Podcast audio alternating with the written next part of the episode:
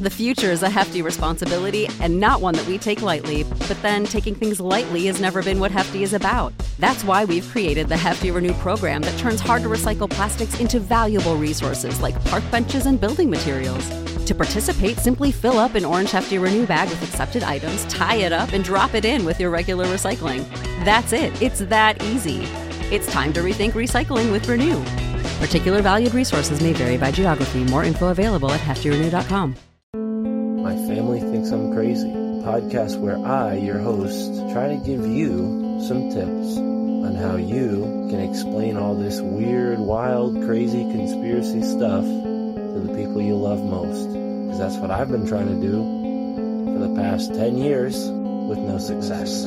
I've been telling everybody that our government is shady, but every time I do, my family thinks I'm crazy.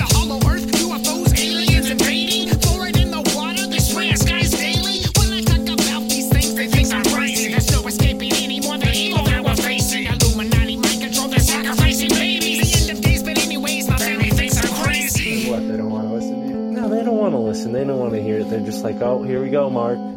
Off again with your. Mark being Mark again. Yeah, yeah. So, you know, that's the thing about podcasts is when you're on the air, and it's like therapy, you know? If I can't talk to my family about this stuff, I'll talk to you, Matt, and all our listeners.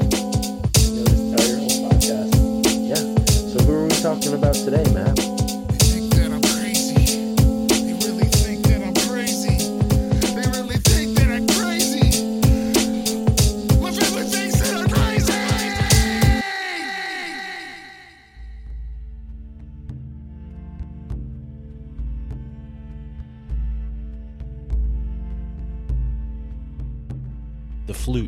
Drum, and the harp. These are humanity's oldest known musical instruments, yet none are older than the human voice. We have had a knack for music since our inception. Could the study of sound and music reveal profound and new perceptions of, the invisible aspects of our reality and man's hidden ability to engage with these unseen subtle vibratory energies? Could ancient megaliths, medieval churches, and even the pyramids all hold the same secret? This secret now revealed as the ancient language of sacred sound which also happens to be the title of our guest today's latest book that is The Ancient Language of Sacred Sound The Acoustic Science of the Divine by David Elkington, who's an academic, historian, political consultant, painter, and writer specializing in Egyptology, archaeoacoustics, ancient languages, including Paleo Hebrew, Paleo Greek, and more. David has also written on quantum physics for science magazines and is currently heading the project on the Jordan Lead and Golden Codices with Professor Roger Webb of the Ion Beam Center, University of Zurich. David has appeared on television on shows like Ancient Mysteries, as well as lecturing at universities worldwide, including Cambridge and Oxford, among others. David believes very passionately that the sacred space was designed with specific intent in order to alter human brainwave frequencies, to broaden awareness and retain contact with Mother Earth.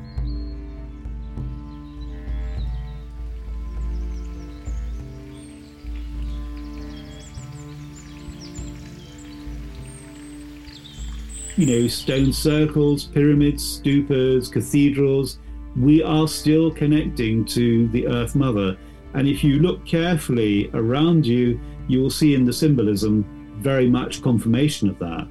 When uh, when I sort of started looking at the resonant frequencies and you know looking at the work of others who'd investigated this phenomenon, we found also that certain aspects of resonant vibration, when presented pictorially, okay, it can be seen carved into the bedrock of these places. Professor Bob Jahn, late of Princeton University, was doing some experimentation at Newgrange in Ireland back in the early 90s, and I think he was a pipe smoker.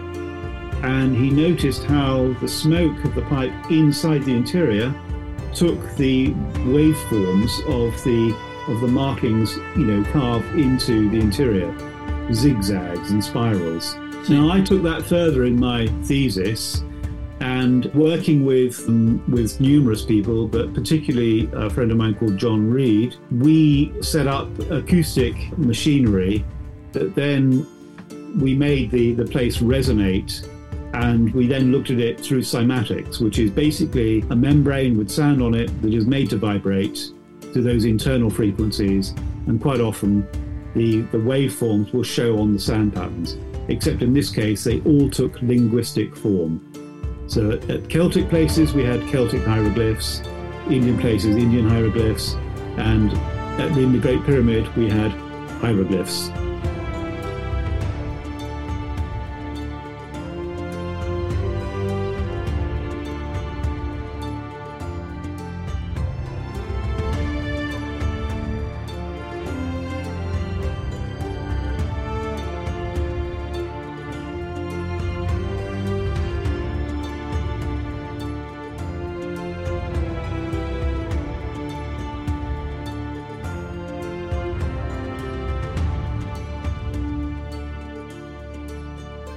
A, true pleasure to have you here. Like I said, David Elkington here on the My Family Thinks I'm Crazy podcast. And you're sort of, you know, based on what we just discussed, you're sort of, you know, considered crazy by some of your colleagues, right? I mean, a lot of the guys that are, are pushing some of these newer theories in the realm of archaeology and, and ancient science, you know, the, the establishment, the academia that does not like to see that kind of stuff. Uh, Has that been your experience? Have you received pushback with this particular subject, or, or has this been an agreeable field of research?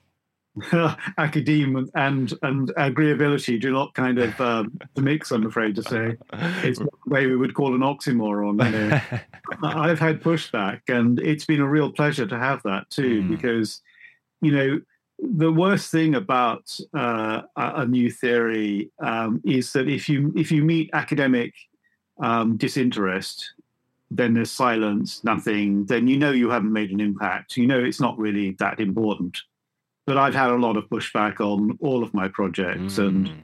you know, I'm I'm an Anglo-Irishman. I'm I see things backwards. I'm I'm dyslexic. I have a, a way of seeing things differently, and um, academe uh, doesn't like it. I mean, don't get me wrong. I'm not skeptical of academe. Um, you know, I, I mean, a lot of the work is based upon academic research that's gone beforehand.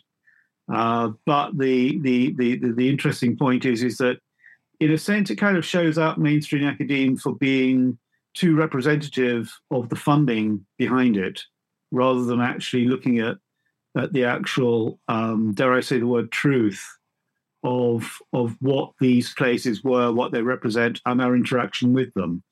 So, I mean, I'll give you a distinction. Um, back in the, uh, or from the Age of Enlightenment onwards until beginning of the 20th century, there were two forms of science you had pure science and you have applied science. Okay.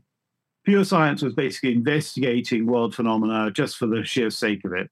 You had, you know, you had enough money, you inherited whatever, and you wanted to do something, you investigated. That's what you did. Applied science is more or less about doing science for profit. And we know what's we, we know who won out. There's no there's really no pure science anymore.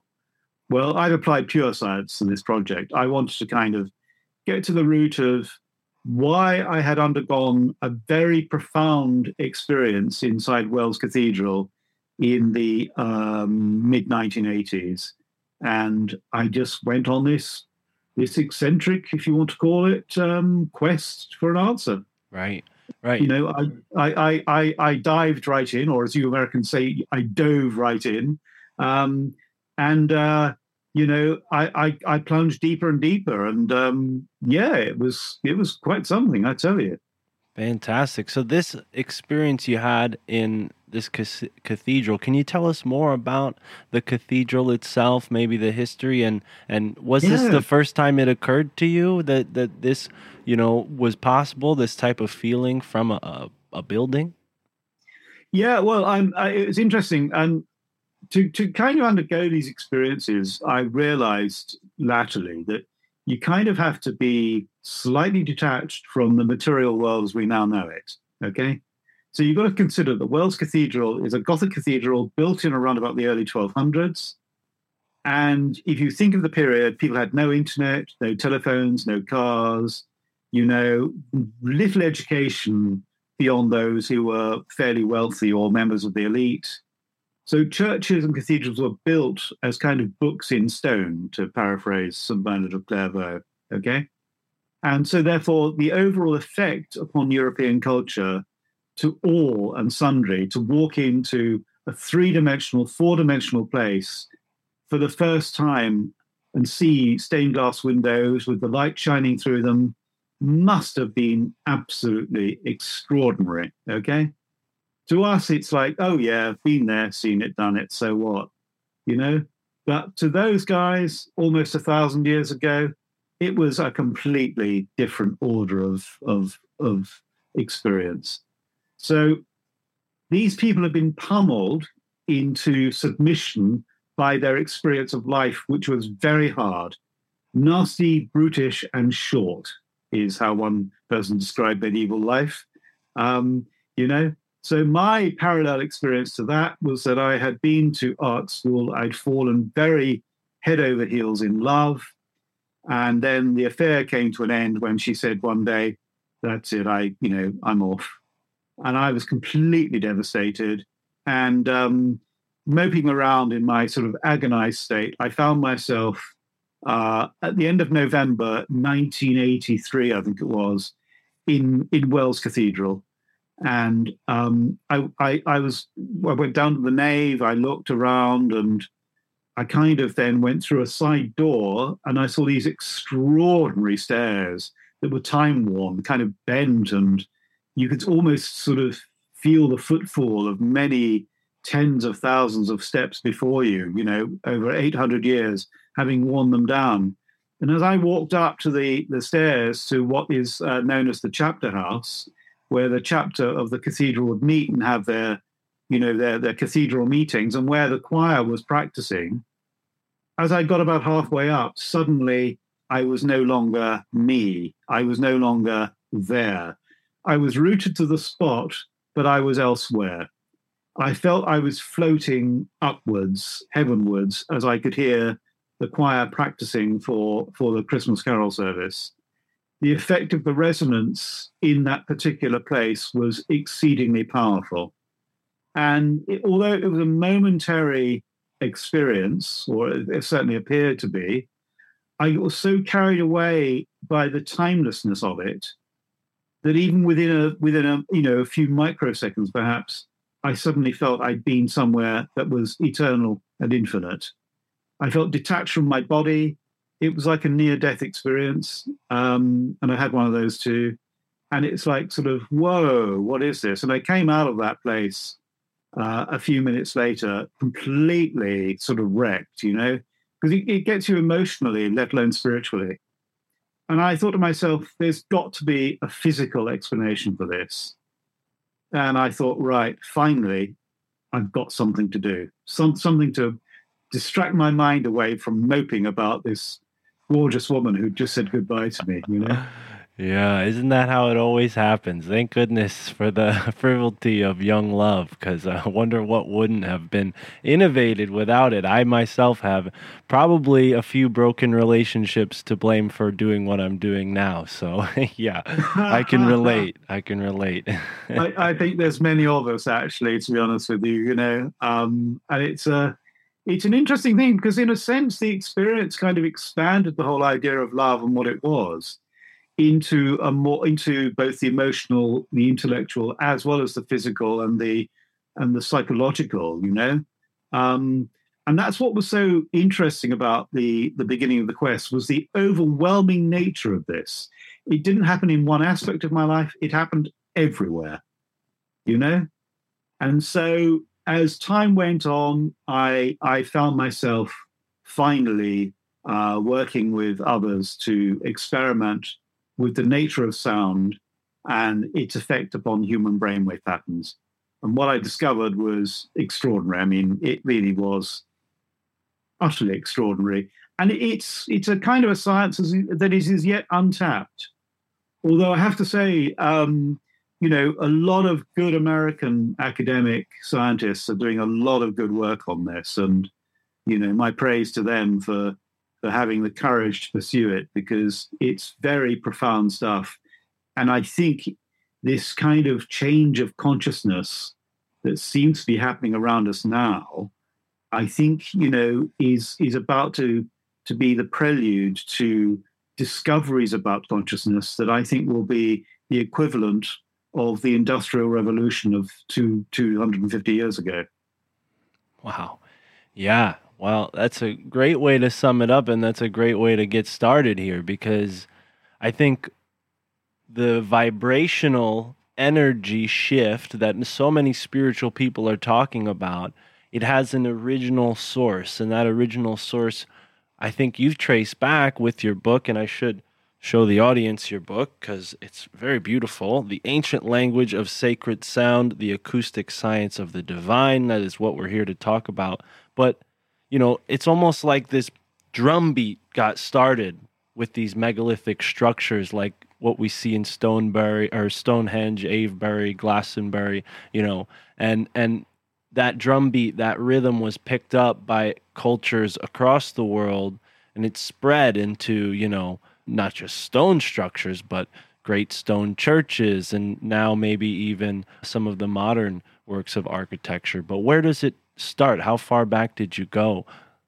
Starting is a very good question, which really can't be answered with any accuracy because we simply don't know. Right. But it happens on every continent. I mean, you've given kindly given the credit for English places there, but there, you know, you have your own American places too. And I mean, one looks at the Cahokia Mounds, you know, uh, and you think, gosh, the same thing must have happened there, you know. And then you go further down to Central America, you've got the Pyramid of the Sun and Moon in Mexico, and and so on and so forth, you know.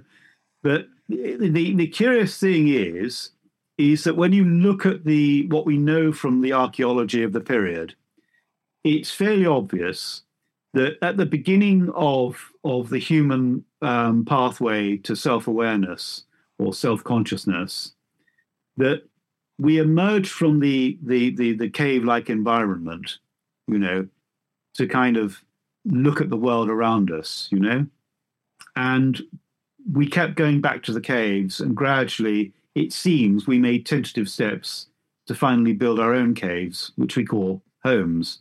Okay? But even before we built our own homes, before we even thought about building shopping malls, post offices, schools, and you know, all of that, all of that stuff, what came first was the sacred site. And the question you've got to ask is specifically why? Now, that's what's so curious is that um, we have been reared within the embrace of Mother Earth, those famous two words, Mother Earth. Okay? Now, in mythology, she's called the Earth Mother for a reason, and that is because we share the same rhythmic vibration as the Earth. I mean, think of it in the opposite way. If we didn't, we'd be dead you know? So basically, it's obvious that, of course, we're going to share the same rhythmic vibration. So, of course, the brain is therefore attuned to the earth and is attuned to, you know, particular internal spaces where we feel the earth within. Um, poets and mystics call it the, the numen, you know, the sense of the numinous you get when you go to certain specific places. You've got this feeling that runs up the spine of something mysterious and present. And you can't actually, you know, pin it down to a few words. That's why poets write poetry. They they they try to understand and appreciate the mystery through rhythm, which itself is a type of rhythmic vibration. Okay? So to get down to the, the basics, the Earth actually resonates at approximately 32 hertz or vibrations per second. The human brain, when in connection with the Earth, resonates at approximately 8 hertz, which is an octave of, of Earth frequency. Okay? 8 plus 8 plus 8 plus 8 equals 32. Okay? So, in other words, we are entangled. Now, what's interesting is when you go to these sacred sites, they were all built to within particular frequency bands that are actually connected to Earth resonance. So, in other words, you know, um, we're kind of like beginning the journey away from the caves and into our own world, but we're staying in communication with the Earth Mother. Okay, so they become our umbilicus. Right. The, the they become the, the the thing that feeds us inside the womb. Okay, now this is interesting because um, most sacred places have at their center um, uh, baetyls or sacred stones, which are called omphalos. You have a famous one at uh, the Temple of Apollo at Delphi. Okay, omphalos means navel stone, as in umbilicus. wow. Okay, Yeah. so we're still connected. Okay, right. so when we go to these places, be they you know stone circles, pyramids, stupas, cathedrals, we are still connecting to the Earth Mother. And if you look carefully around you, you will see in the symbolism very much confirmation of that. You see. hmm So when uh, when I sort of started looking at the resonant frequencies and you know looking at the work of others who had investigated this phenomenon, um, we found also that certain aspects of resonant vibration, um, when presented pictorially, okay, it can be seen carved into the bedrock of these places.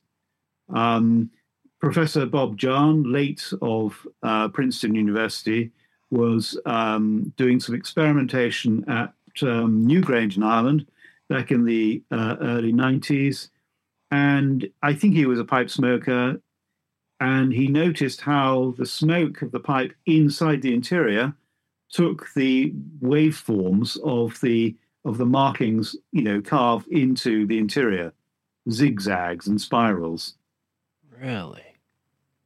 Now, I took that further in my thesis, and um, uh, working with um, with numerous people, but particularly uh, a friend of mine called John Reed, um, we uh, set up acoustic um, uh, machinery that then we made the the place resonate, and we then looked at it through cymatics, which is basically um, a membrane with sound on it that is made to vibrate to those internal frequencies, and quite often the the waveforms will show on the sound patterns. Except in this case, they all took linguistic form. So at, at Celtic places, we had Celtic hieroglyphs, Indian places, Indian hieroglyphs, and at the, in the Great Pyramid, we had hieroglyphs. Now, help me visualize this. So we have our our membrane, our plate that's vibrating. We have sand that could be colored, but let's just imagine it's just all one color. And this sand is forming, you're saying hieroglyphic characters in that vibra- while Yeah, it's vibrating. Yeah, yeah. we had the Indian shape for the Om, you know, that famous figure Yeah. three. Oh you yeah. Know? We had that in its full glory. I mean, it, this is not approximation, it was an Om. Okay. We had Celtic knotwork that you see in the Book of Kells and all of that. Um, you know, from Nor- from Ireland and from from from from Britain, we had all of that when we went to Celtic places. Um, and and this is what was so interesting, and it struck me that you know um, there's a critical thing that happened at some distant age in the past. Okay, it's a a bit of a tragedy, and yet it's something that was inevitable, and that was the separation of human beings from the site. And I'll explain this because what's happened is that if you think about these sound patterns, they're forming in the brain. Now, they they actually the alphabet itself takes physical form within certain uh, aspects of the brain called neurites. Okay, you can actually see the letters A, B, and C within the brain. Okay, Wow. now, obviously, that's come about after many thousands of years of of you know us being exposed to these sound wave frequencies, and we have expressed them thus. Okay, so it's interesting, you know, uh, and obviously this is the phenomenon in the West. I mean, obviously in the East, where you have still got the use of glyphs and things like that. Particularly, I think here of Chinese and Japanese writing. Um, you have you know, a, a, a different form taking place in their brains.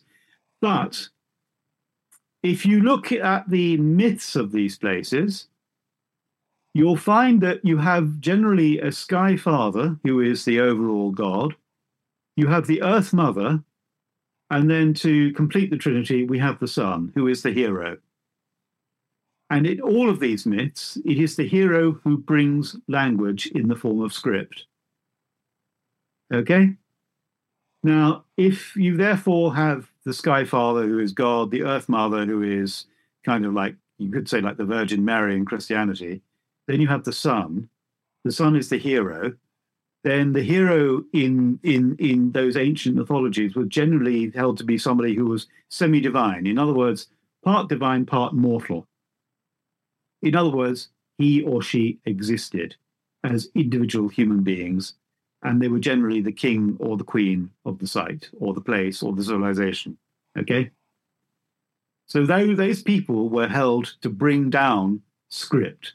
So they were going within. Now, what's interesting about this is that in the Babylonian Enuma Elish, you have the opening of the creation myth is uh, something like Eli Nabu Shamanu. Okay? The word shama, shaman, you know, shamanu is shaman, it means he who names. Okay, when you start to name things, you understand them. It's part of the human history aspect of things. Okay.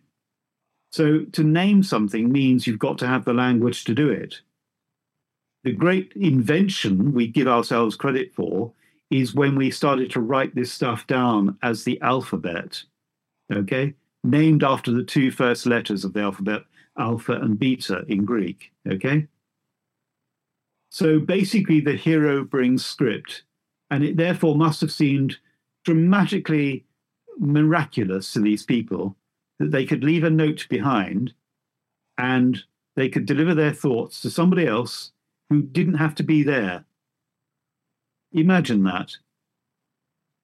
You know, we're talking here about a kind of emails uh, technology bef- well before computers came along. right. You know, Right. Well, I, Um, in my lifetime, I've seen that. I grew up with a house phone that we had to take off of the hook, and then by the time I was out of high school, I had a phone with a keyboard on it. Yeah, absolutely. I mean, this is it. I mean, you know, you can describe this as far out, but the fact of the matter is, it's, you know, it's provable by, you know, history, by the physicality of the human brain, etc. And I think that we do uh, ancient societies and civilizations a huge disservice by dismissing them as being primitives. Because let's look at the meaning of the word primitive. If I say that word to you, what's the first thing that comes into your mind? Savage, brute. Right, now then, here is, is I want you to give me the first thought that comes to your mind when I tell you that primitive literally means in the Latin, primitive, okay, it's a Latin word, it means firstborn. wow. How does that change your perception? Yeah, now I'm thinking of my Catholic upbringing, the firstborn, and this this sort of concept of the immaculate conception and all that. You get, instead of savagery and and kind of like uh, ignorance, you've suddenly gone from that to an idea or vision of innocence. mm, right, right. And it's when we're in the innocent state that we can absorb knowledge and wisdom in a way that we can't in other states. Oh yeah, and that's such a uh, more appropriate understanding of that term. It's it's really been inverted uh, away from its original meaning. Uh, you know, especially here in the states, we have this whole you know derogatory idea of what the native indigenous were like, and and it's because of Yeah. you know that idea there.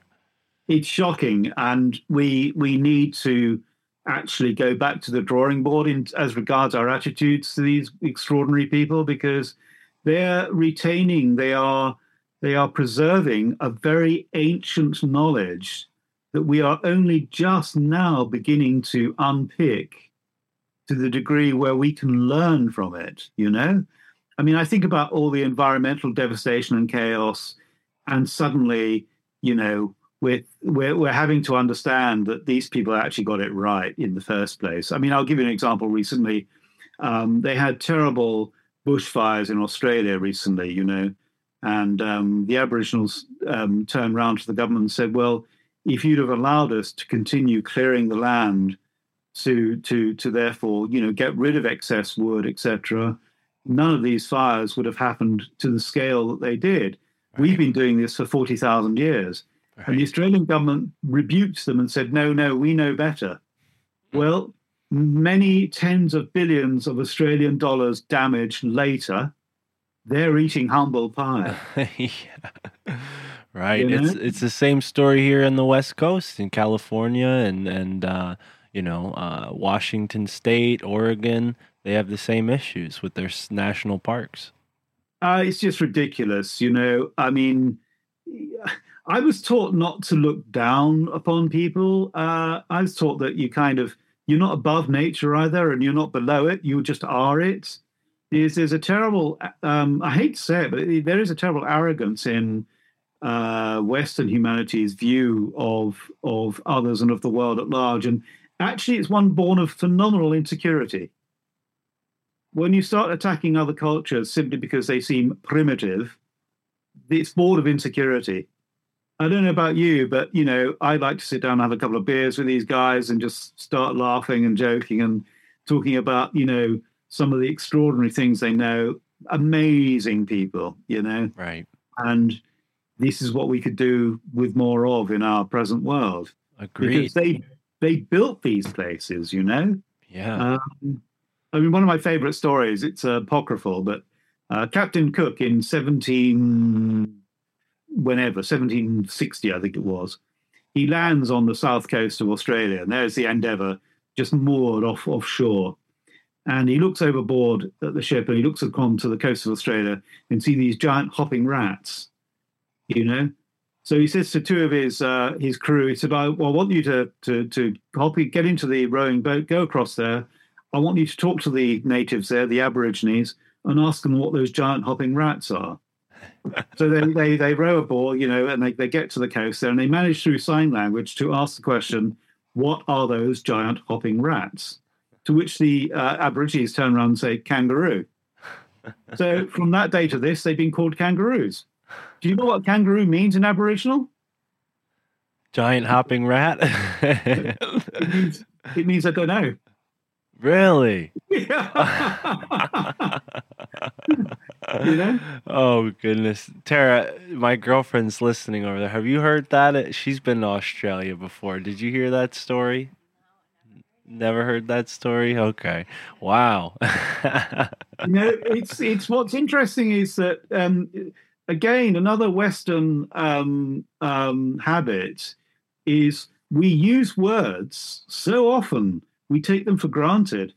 But look in an English dictionary and look at the meanings of those words and where they come from. oh yeah.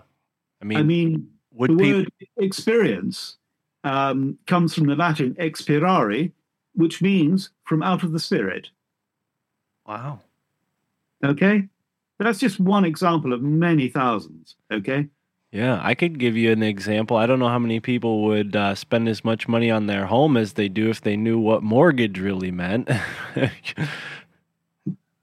Right. you know? Right. I, I mean, this is a, this is a, a prime example. You see, it, it's kind of like um, you know we've got this tool. It's a deeply ancient, archaic tool and a devastatingly powerful one too, and we little understand exactly what it is.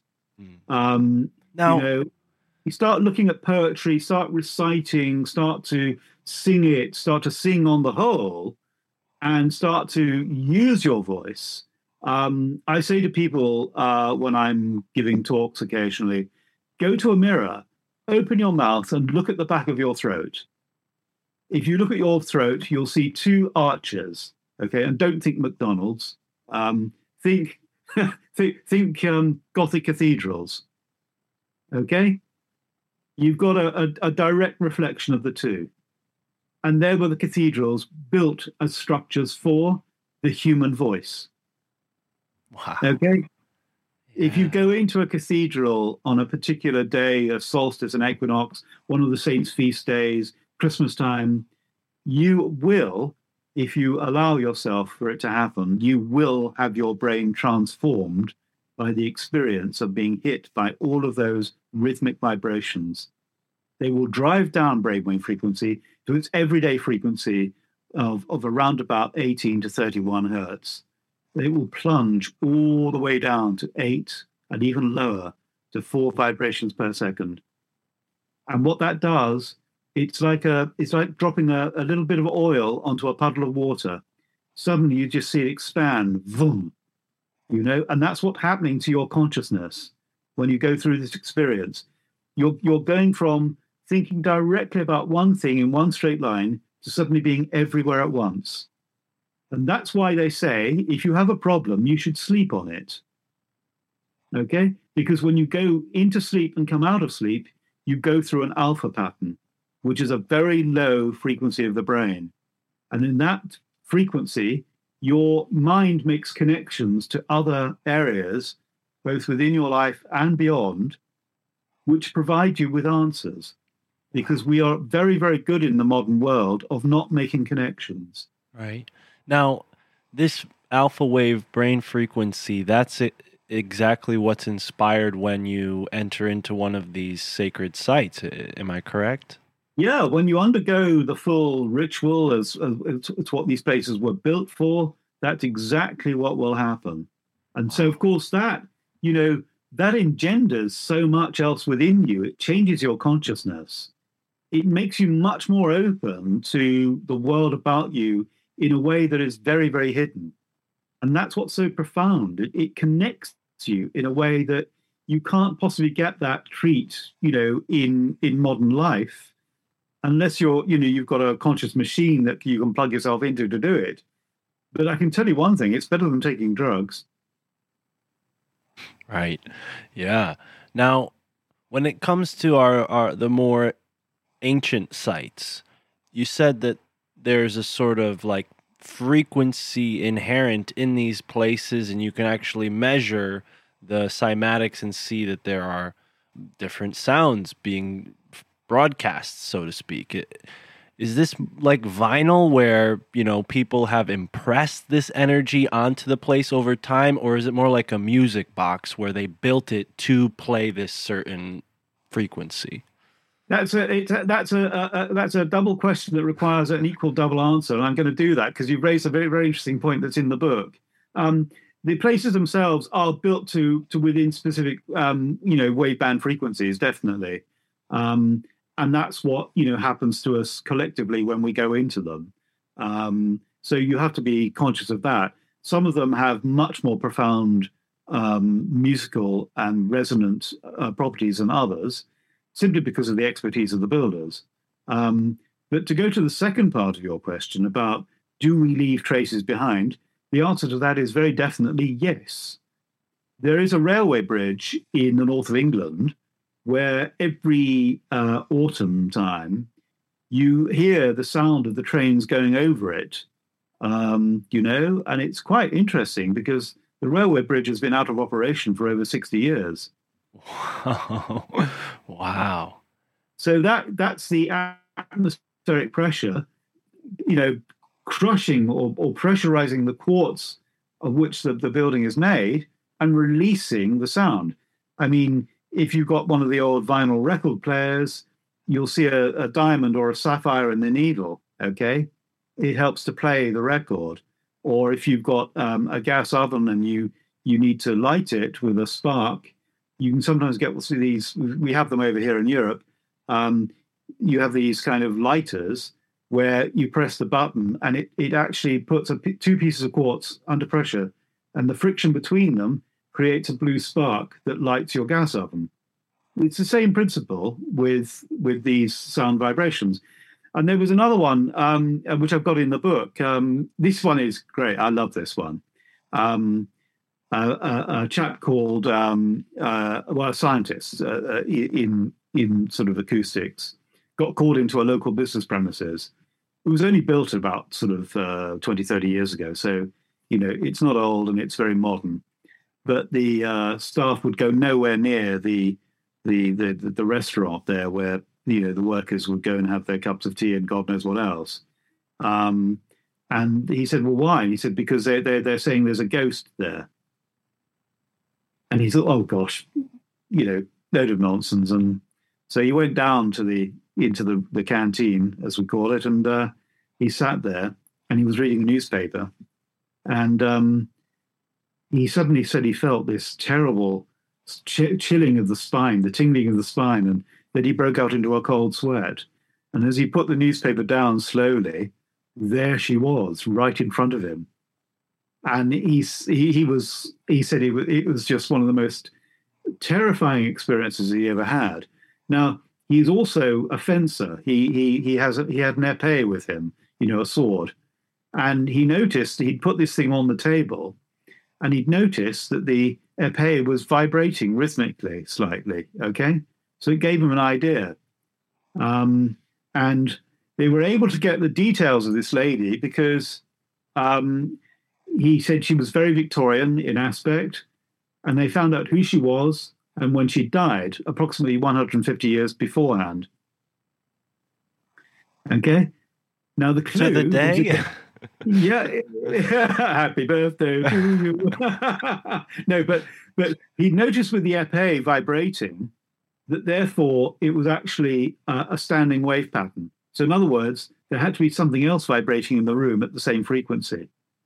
And going over to the wall, he saw an extractor fan that was loose on one screw and it was vibrating at precisely the same frequency. so it was creating what we call a standing waveform, which is a pressure wave, which was obviously putting the table, which was an antique, under pressure and therefore releasing its memory. Incredible! Wow, we got an antique chair over there, Tara. What do you say? We gotta we gotta do an experiment, see what's trapped inside of it.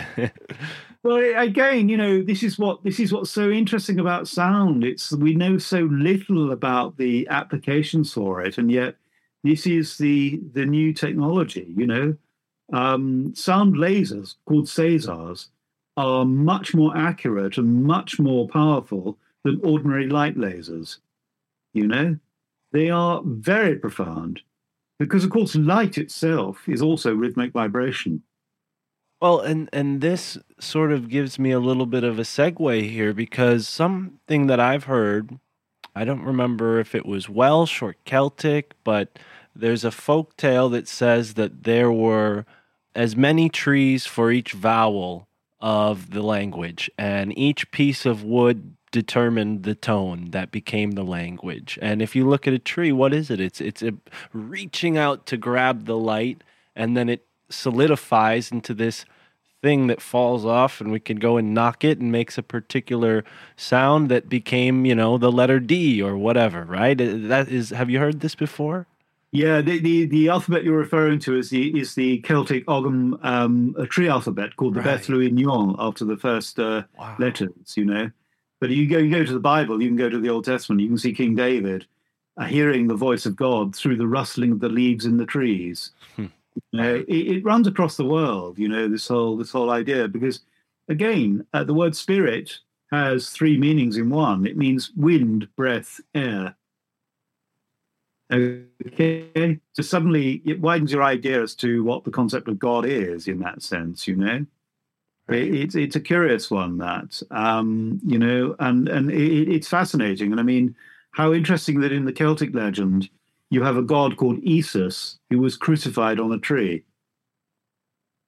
You know, right so again, you've got this this hero legend, uh, and it's the hero who brings who brings script. I mean, in John's Gospel, Jesus is called the Word, and the Word was with God. The Word was God. So again, it's all about language. It's about script. It's about the miracle of communication.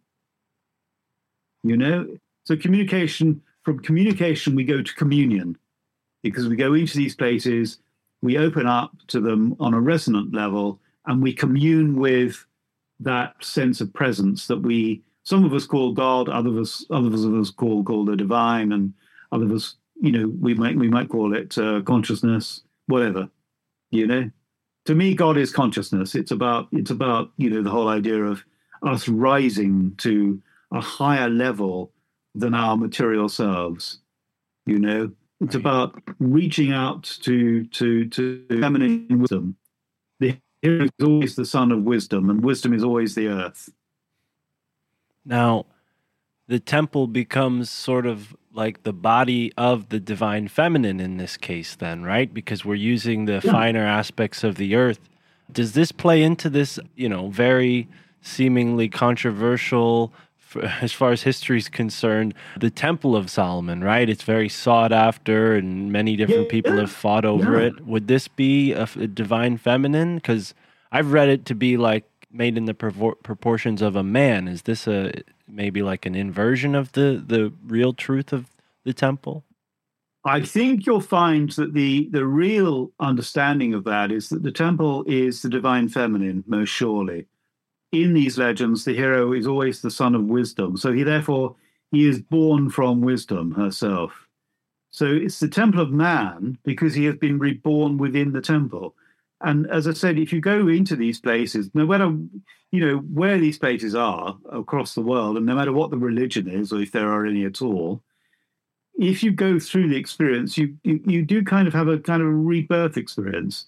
My experience at Wells Cathedral was one of rebirth. Oh, and I don't mean rebirth in terms of the infantile sense, but rebirth into a kind of a new awareness, you know? And I mean, that's what all the Eleusinian mysteries were in ancient Greece that were eventually banned by the early Christians. You know, it was all about being reborn in the darkness of, of, of the building so that you would undergo a kind of mystical death. That when you came out of this situation, you were no longer afraid of death for real because you had a wider, greater sense of who you were and your role within you know the world about you and beyond you. Right.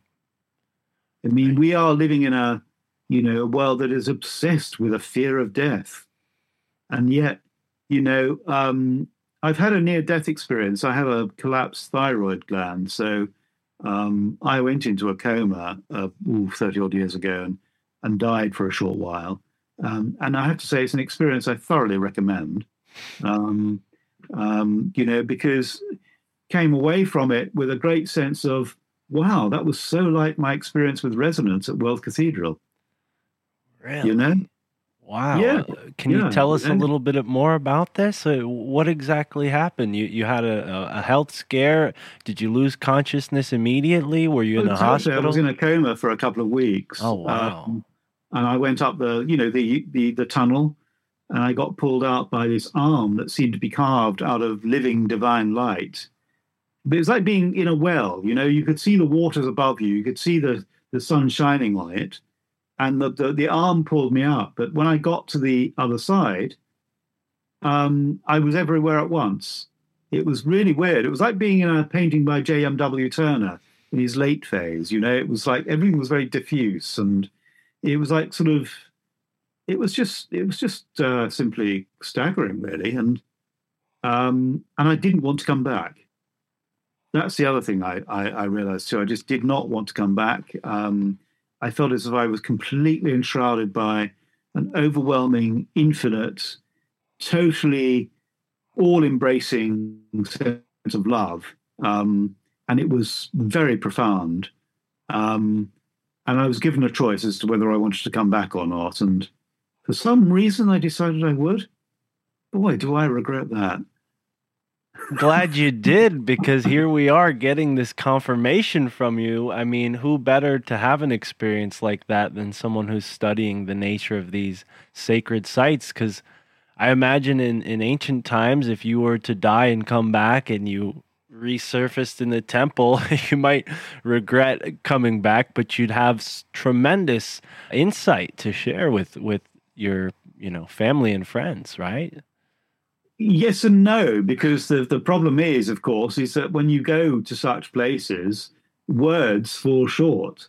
You know, mm. words are very much an earthly thing, and how do you how do you express such a thing?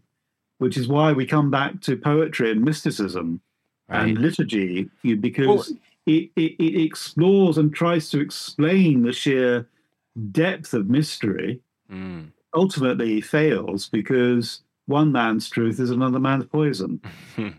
Well, and Yeah. and that seems to be the the the error is that man assumes that because he experienced this, he can now build something to help others experience this because it, it goes beyond words. You can't speak what your experience was. You have to find a way to give that person an experience for themselves. But how could you ever confirm it's the same as yours? There was a great joke told by Bob Hope many years ago of a man standing in a puddle that goes up to his knees and out to his waist, and a boat comes by. And the man in the boat says, Get in, it's going to get worse. And the guy says, No, leave me alone. I believe God's going to personally intervene and save me. The boat goes off, the water goes up to the man's neck, and a helicopter comes by. The pilot says, Get in. The guy says, No, no, no, leave me. I, I believe in God. He's going to personally intervene and save me. Helicopter goes away, the water goes over the man's head, he drowns. One day he's walking through the Garden of Heaven and he sees God and he goes up to God and says, Well, what happened? And God said, Well, I, I don't know. I sent a boat and a helicopter. and-" you know? right. So that that's the problem we have here. It's imparting that sense of your your faith uh, with your sense of rationality, but in a sense, um, you've got to kind of extend your idea of what logic is. We use logic all too often to limit our experience of the world around us. We should actually be trying to expand our logic, you know, but we're frightened. We kind of use it like a comfort blanket, okay? And too often we dismiss that which we know little of. And, you know, that's a foolish way to, to, to behave. We should be more in awe and wonderment about that which we do not know, because it intrigues the human mind, it intrigues our sense of curiosity, it also intrigues our sense of compassion, you know? Right. And that's what these these these religions at these extraordinary sites were about. That's why they sang. These places were meant to be sung in. They were alive through song and through music and through expression of that. Okay? So that permanently you could go in there, permanently you could be you could be altered in your mind state and you would come away with a sense of the mysterious and the intriguing idea of trying to explain it to somebody else because you could be arm in arm with your your you know your lady love in the same in a room going through the same experience but you would both express it in very different ways you know Truly, yeah. yeah. Now, where can we find this experience today? I mean, it seems like at least it, where I where I am, it's been sort of muted. Maybe some of the cathedrals in New York City could offer the the acoustics, but I don't know if if they're being, you know, fully taken advantage of. No, I mean it's quite depressing to um, in in the UK at the moment. You go into churches, and quite often, um, because the churches have become, frankly, as organisations, have become quite ignorant of the history of their buildings and their places and the sites upon which they were built. By the way, that's also an important point, because quite often you'd have, um, you know, elements of power that would rise up through the surface. You know, Right. you'd have water flowing underneath, and of course, where water is, you would have a a, an electrical charge from that water because water spins. You see, and anything that spins gives off a charge. So that would have aided the the power of the place. Right, right. Course, tell tell that to a modern vicar in UK, and they dismiss it as paganism, right. and uh, and you just want to kind of groan, really, you know. And you see them coming down from the pews, having giving giving their lectures, wearing Bluetooths and microphones. When these places are built to the power of the human voice, for goodness sake, you know. Oh, it's depressing. I can't Wow. tell you. But, Yeah. but however, one thing that is strong throughout Europe, including the UK, is we still have cathedral choirs. And they know how to master these places wonderfully well. So if anybody wants to share the experience, just go and look up anything, any medieval choral music sung in Gothic cathedrals. I can recommend John Rutter, R U T T E R, um, and the Cambridge Choir, who quite often sing at the Lady Chapel of Ely Cathedral, England. Hmm. And the music is just divine in every sense of the word. You don't have to be a Christian to listen to it. You can be from any faith or none, and it will still grab you. It is just incredible. Oh yeah. Wow. I recommend particularly um, uh, Faire is the Heaven and uh, it's a CD he did all about 20 odd, 30 odd years ago. It's it's wonderful. It's a glory. Don't just listen to the medieval music itself online. Make sure it's being sung in a cathedral. Mm. And then just, you know, just zoom in, just zone in, tune out and tune in, you know? yeah. because it will help you. And I mean, it lowers blood pressure. It's it helps your brain to think more widely, helps you to relax, helps to solve problems in the sense of the state you're in.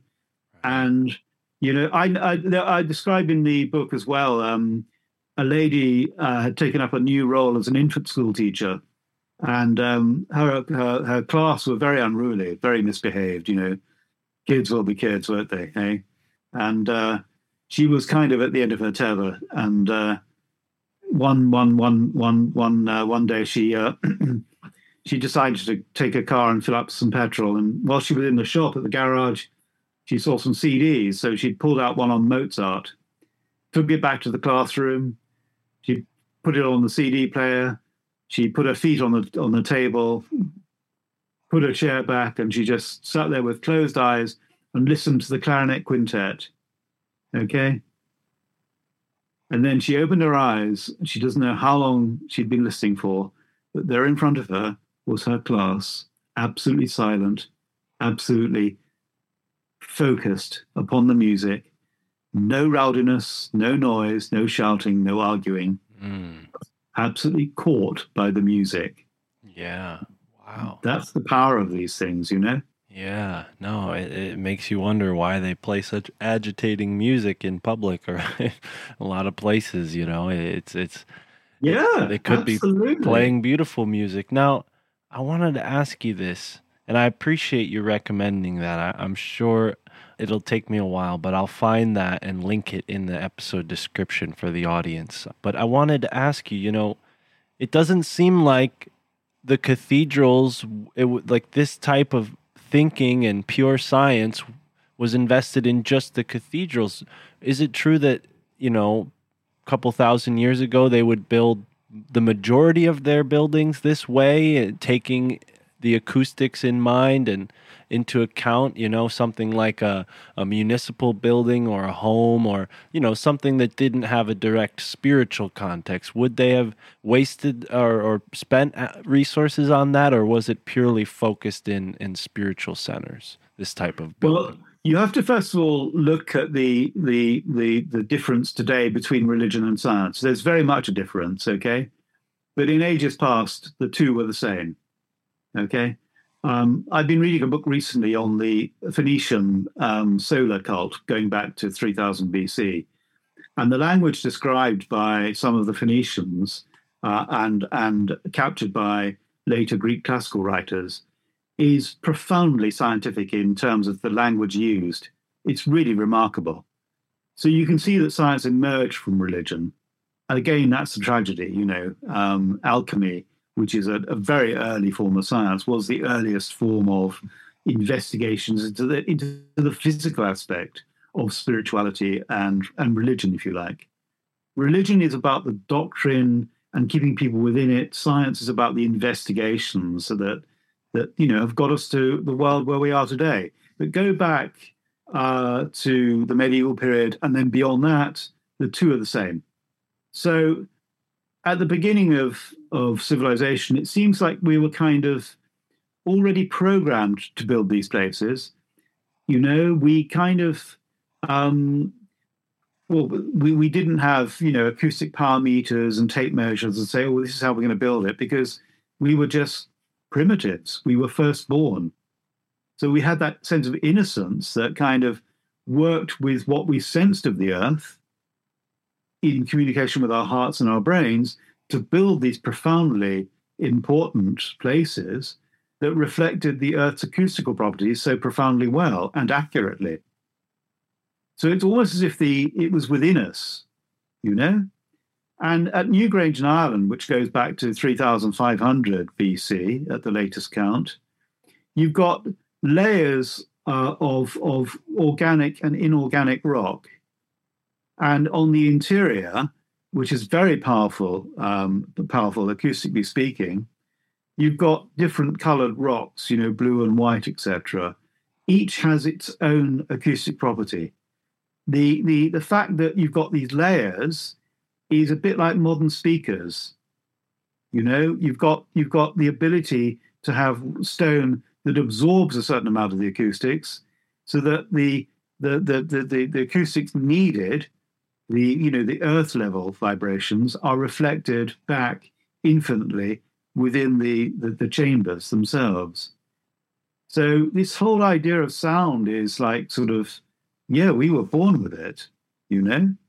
It's there in the brain anyway. The brain brain is a is a sound chamber in itself. So what we're inventing on the outside is reflected on the inside. I mean, you've just said it yourself with the temples actually reflecting the form of a human being. Okay? So it's not as if we've done it, as it were, um, objectively on purpose. We've done it subjectively without purpose. We couldn't help ourselves, you Right. know? Right. Well, and one thing that comes to mind, especially when you were, were mentioning cymatics and how it could relate to architecture, is these what are generally known as star forts. They have a variety of different names, but they seem to have a very, you know, interesting pattern. And, you know, people speculate that there was a time when these cities were taking into account a lot of the, the sacred sciences that we're discussing here. Yeah, definitely. I mean, you know, we as humans have um, abilities um, way beyond what we would normally think for a, for a normal human being. Um, you know, and we have profound um, psychic abilities, to use a word that's forbidden by science these days.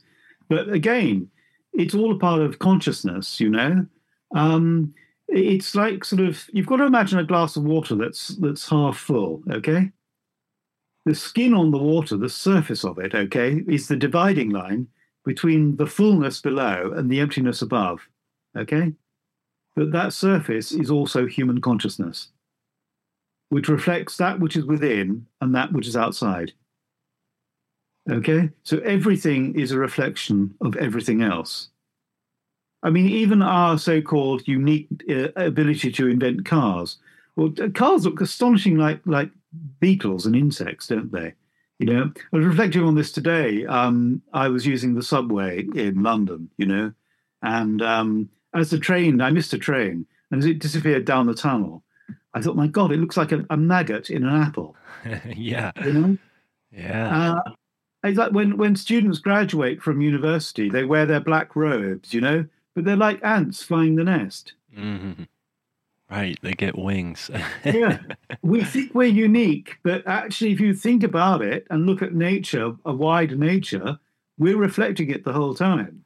right. You know, Wow. so so so in terms of building the sound technology of these places, there's your answer. Mm. You know, hmm Yeah. Wow. Now, when it comes to the more, you know, speculative researchers, we hear theories of, you know, aliens building these things. And I've generally never really fallen into resonance with those theories. I tend to always thought that, you know, humans maybe could have had some more advanced capabilities than we do now in the past. What do you say to those theories? Do you put much stock into the ideas that extraterrestrials were helping early man do some of this stuff, or do you think this is just the course of our progress as human beings? I think it's a bit of both. To be honest with you, Mm. um, I have to be honest with you. I, I'm. Uh, I, I think that these these um, beings that we are obviously seeing and experiencing an awful lot of are uh, a part of Earth consciousness. I believe that profoundly that our consciousness is far deeper than we have actually um, come to realize. Um, and I, I, I believe profoundly that the, the, these, these beings that today we call aliens, a thousand years ago we called angels. Um, now it's interesting because the um, I, I think that the word alien is actually um, because I'm dyslexic, I can see this. Okay, so you're going to love this. The 16th letter of the Hebrew, Phoenician, and ancient Egyptian alphabets is the letter O, and it's it's representative of the pineal gland, which is between your eyes, going back an inch back into your your brain. The pineal gland, if you actually uh, stimulate it, is the one that gives you your sense of hallucinations and you know, it really heightens your senses. You know, it's the one that gives you the surreal experiences of life. Okay, it's the one that can be stimulated by by certain mild drugs like marijuana and things like that. Okay, so it, it kind of progresses your psychic ability. Okay, but the letter, the name of the letter O, the sixteenth letter of the Hebrew, Phoenician, and Egyptian alphabets was L I N. It's an inversion of alien. So, in other words, aliens come from within. Right. Wow. Yeah. Okay. So, so what you're looking at again is subjective, and we've given it that name. But we're too busy looking out there. We should be looking inside. Mm, right. Okay. Right. And you know, I, I think that these beings, let's call them that, have got a very important message for us, which we should listen to. Um, and you know, I profoundly believe that we should be more compassionate towards other forms of life, and we, we should stop being so egotistical about ourselves. You know, Mm, because other forms of life also have their role to play, and they've got a lot to offer us. You know. mm, agreed. Anybody who's ever kept animals will know what I mean, you know? Yeah, yeah. Agreed. And and I might have misspoke there, but I wasn't suggesting that aliens uh, didn't exist or or such. Let I just oh I chap, I didn't take it like that at okay. No, I just I just know. I've never you know there the idea that aliens built the pyramids by themselves or built any megalithic structure without our our interaction has always seemed a little far fetched to me. And I don't you know I guess why I bring it up is not to you know correct myself or anything or over acknowledge this point but i'm curious you know a lot of people think maybe these megalithic stones were vibrated into place using some sort of very high frequency sound or low frequency sound that would possibly be able to levitate these things. I mean, we have the the more recent case of Coral Castle where this Ed Leedskalnin, you know, built the Coral Castle using a mysterious little black box that he propped up on a, a, stick there. So I guess my question is do you think acoustics or vibration could have been used to build these large structures that we see around the ancient world? Yeah, I do. Um, but again, I have a different take on it because I think that it was the human beings themselves who were actually affected by this that allowed then allowed them to use those properties Ah. to, to move these things. I mean, I'll give you an example. Um, there's been there have been many car accidents uh, in the world, unfortunately, but you know, in one, I, I, I know of, and I know a couple of dozen cases of this. Easy, a car fell, it, it, it sort of rolled into a ditch, but the lady had to her two young children in the back seat. Okay, in her moment of desperation and panic, she was in the middle of nowhere. She literally lifted that car enough, one just over a ton in weight, okay, to get access to the door to get her children out. Wow. Now, that's that's just one example among many. Yeah. Okay, about what you can do when you release endorphins that can really suddenly change your whole physicality. Okay, Yeah. so change the the person, you can change the site. Right, right. Mhm. It's it's we're we're not thinking of ourselves in the equation as humans. We're trying to like logically, what device did they use? What energy force did they use?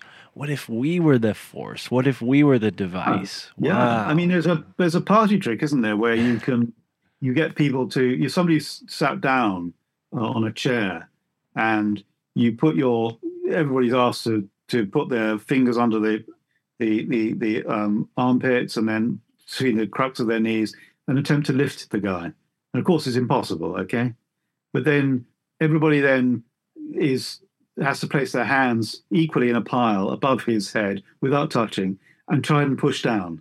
Okay. Then immediately you put your fingers back to where they were and you can lift the guy up, no problem at all. You know, and I'm amazed that scientists haven't actually looked at that uh, much more deeply in terms of, you know, what is the mystery here? How is it that you can lift that guy up? I mean, I've done it myself. Yeah, I've never seen that take place, but I I'm excited to go to a party to try it. Yeah, yeah. I mean, there is a force around us. I mean, we are Yeah. surrounded by a massive bioelectric force field. I mean, it can be felt. You can measure it now. You know, hmm um, if you've got a computer and you you work on it consist- consistently, get yourself a nice large chunk of quartz because it will help to actually um, take away some of the extra, um, yeah, electrical stimulation.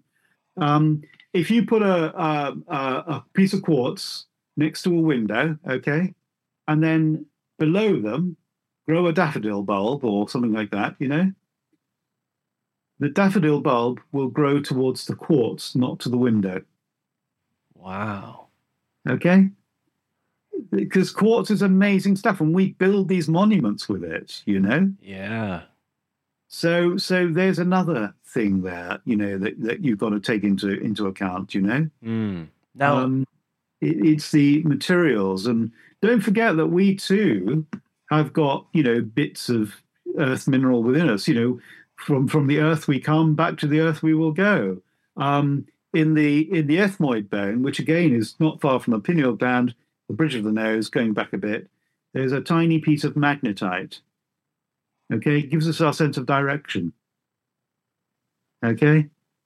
Uh, my idea was that um, um, it's in. I think I think I put it in the back of the book. Um, is that I couldn't work out um, in my in my earlier career as a as an independent Egyptologist. Um, I couldn't work out why mummies had their brains pierced, because if you mummify a body uh, and it's going to be lying down in a sarcophagus for a thousand years or so, um, then the, the the brain is largely just going to reduce to about two tablespoons of a, a liquor, okay, and it's just going to be like a puddle in the back of the back of the the the the, the, the, the head, the skull. So why did the Egyptians insist upon taking a great big spike, shoving it up the nose, breaking into the brain, and then pulling it out? Bit gruesome, I know, but I thought your viewers might like a bit of horror, you know, um, spice things up, eh? I reckon it was because they were trying not to so much to extract the brain, but to remove the piece of magnetite, thus releasing the spirit from earthly control. wow. Yeah, yeah, makes sense, you know. When I go next time round, I'm definitely going to get somebody to ram a spike up my nose. Because this magnetite would have a magnetic relationship between you and the earth that, you know, Yeah, you yeah, sever that and you're free. Yeah, yeah, that's it. You know, um, I, I, I, it makes sense to me. Um, Yeah. and and you know, let's let's let's be a bit unscientific in the modern sense of the word and say, well, you know, are we really just stuck here on Earth? Can we possibly, in phases of consciousness, survive death and go elsewhere? You know, I mean, we really should be humble enough to think to say that we really don't know, but it's we're having a great, great fun trying to find out. Mm. Yeah, I would I would say we're we're pretty happy with thinking that it's possible. You know, whether or not science will be happy with that, I don't really mind. But you know, I think science is going to go through enormous change in the next 10, 20 years or so. And yeah, I think the, the new science of consciousness, I think we're going to learn a huge amount. And I think that actually we're going to really, really rock and roll. Um, you know, I think we're going to move away from the old archetypes of of just machinery, machinery, machinery, and you know the whole artificial intelligence thing. I mean, I don't know why they're building artificial intelligence when all you've got to do is look in the British Houses of Parliament and Congress in these states, and there's plenty of it there, isn't there? You know. yeah, but, but joking apart, you know, the whole idea that we're trying to build something that's intelligent when we ourselves are so lacking in in emotional intelligence. Mm.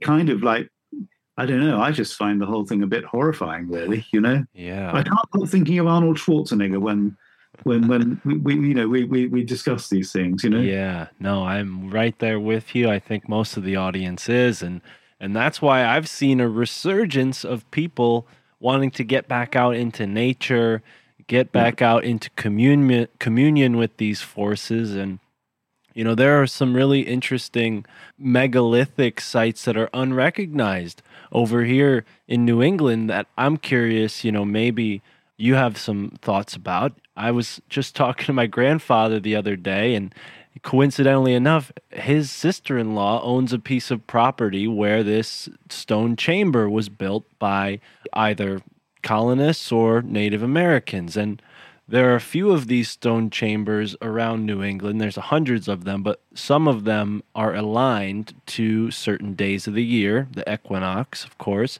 so that there's a little port where the sun comes through.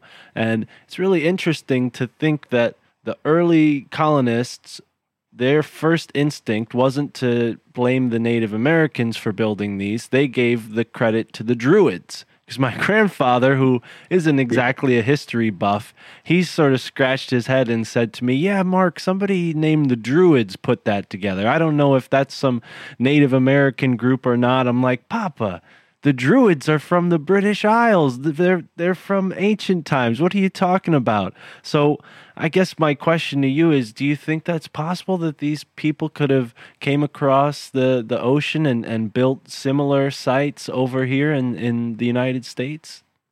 Is I've I've no objection to it personally, and I think there's plenty of evidence for it. Right. Um, you know, we know that Columbus did not discover America. He merely rediscovered what had already been, you know, uh, known of for, for hundreds, if not thousands of years before him. Right. Um, we know an Irish saint called St. Brendan, who in around about the 700s made it to America. Um, the Mandan tribe of, of Native Americans still speak his language. They still have Welsh words in their language, you know. Mm. Um, so that's just one of, of many examples. But by the same token, I think that there's also a natural inclination to build these things wherever you are. I think people are listening to Earth Resonance and just building them um, because it seems to make sense to them. It seems to be a, a natural human um, um, achievement, accomplishment, uh, Right. urge, you know?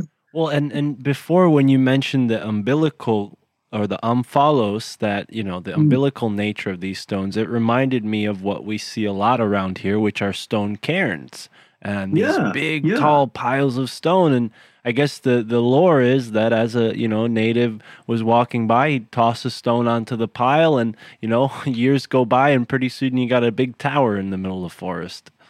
Well, these things occur all over the planet because, of course, they're rudimentary pyramids. Mm, Um, in Ireland, you've got the same cairns as well, and they're very sacred places and often to be found on the top of um, sacred mountains, you know, mm, because pyramids are more or less sort of, you know, man-made mountains, as it were. right. And again, that same that same thing, that same pattern worldwide of pyramids. You know, if I say pyramids, we think of Egypt and central Mexico, but there are pyramids on the Canary Islands. Um, there are pyramids in China. There are pyramids, you know, in Africa. Um, they're being found all over the place now, um, and they seem to kind of correlate with the whole idea of the hero uh, at the place the the same resonances, the same mythologies, the same aims in the myth- in the mythology. It's like, yeah, there's a message here, you know, Mm. and we're kind of responding to it. Um, do you know what the word myth means? Please tell us. No, I don't. Okay, in Greek, okay, myth is spelt with an extra three letters, E I N. So it's mythine, okay? And it means literally that which is spoken. Okay? Yeah. So the shaman who names things and is to be found in myth because myth is that which is spoken. It's the vocalization of rhythmic vibration. Yeah. And of course, from the word myth, we have mystery. You know? Right. Right. Yeah, this is Really amazing stuff. There's a whole technology here, you know. Well, and you know, as a ad hoc etymologist over here, I've found so many interesting, you know, root words that you know have been completely lost. You know, especially when you get into toponyms, you can find so much about a place just by analyzing why it was named what it was named. And on the Yeah. point of a pyramid, that would be what the the median of fire or or mountain of fire, right? That's sort of the meaning of it. Absolutely, yeah. I mean, you know, this is what's so extraordinary. Um, the Great Pyramid of Giza was called, um, from its inception, the place of the ascension. Wow. You know, um, and it's like, yeah, okay, it's fine. It's the sun. It's the, you know, it's a kind of a, a concretized sun's rays, as it were. Mm. You go into the pyramid, and my goodness me, what an astonishing place! It's the only pyramid in Egypt where the the internal chambers are above ground. Okay, and one thing I discovered um, early on, um, if you look at the uh, Egyptian Book of the Dead, which speaks of the pyramid, of its building and its purpose, prayer number I think 632 talks about looking at the pyramid towards the east as the sun rises. So I took a, an internal, I took a, a, um, a, a clear view on uh, model of the pyramid and turned it to the east. And all of the chambers suddenly come together to give you the mummified outline of Osiris. Wow. It's really remarkable. So it's he who is ascending within it. Now, the interesting thing is, pyramid was they weren't called pyramids in Egypt. They were called the Mer, M-E-R, which is part of the name of Isis. Isis' name is actually a Greek translation, okay, of her original name of Ast, which she was also known as Mer or Mary, meaning the beloved. So she's giving birth to the divine child. Yeah. Okay. really extraordinary stuff. Yeah. And, and and where what city do you find the pyramid in? The Egyptian capital, Cairo. Cairo, thank you. I Just gonna say every city but that. Cairo. Okay, right. Okay. In the uh, early 300s AD, the famous Roman Emperor Constantine, okay, had his famous vision um, before the Battle of the Milvian Bridge against um, his co-emperor Maxentius, okay, and he went on to win the battle and therefore to then issue the Edict of Toleration, which meant that the Roman Empire became Christian, okay. The sign that Constantine saw was the, the sign apparently of Christianity, although some dispute this. It was called the Chi Rho. Wow. What how, how many more correlations can we get? here? Yeah, I mean, geez, this is astounding stuff. I, I don't quite know how to follow up. If this was a tennis match, it'd be over. You'd be the victor. Uh, but, you know, the, pyramids, I was going to try to bring this point up. When you take a pendulum over, uh, let's say, just a model pyramid, you, Hmm. you see some really strange things. You know, for the most part, you know, a pendulum will swing clockwise, and you put it over a pyramid, and it starts to rapidly spin counterclockwise very fast. Does this have a sort of energetic or acoustic quality that's causing this? What, what have you looked into this? I have looked into it a bit. I must admit, it's all it's always off the scale. It's really weird. I must admit, I can't explain it any more than that. You know, pyramids themselves, of course, are one of the platonic um, solids, and often you'll see you know crystals in the shape of of pyramids in that way. So there are obviously extraordinary properties here that again need to be investigated properly by science and open-mindedly by science as well. You know, because it is astonishing. I mean. I heard um, a lecture on um, the, the, the the theory of the Big Bang um, some years ago, and um, it's by a very eminent scientist. I can't tell you his name; it's gone out of my head for the moment. But he he, he estimated that I think it was um, at, at one to the power of minus thirty seconds after the Big Bang, the universe was pyramidal in shape. It was a tetrahedron. You know, Yeah, this is Now, you know, you're talking here about crystalline solids. You're talking about the the the birth of crystals. Literally, everything is crystalline in in terms of mass. There's got to be something there. Um, the blood flow. You know, people think, oh, your your blood just flows along the veins, but we don't look at it and think of it on a on a, um, a microscopic scale.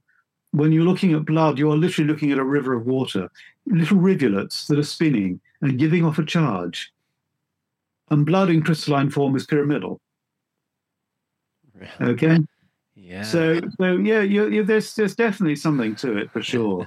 this urge to construct pyramids is definitely something that reflects nature and reflects a very, very much greater mystery. Definitely.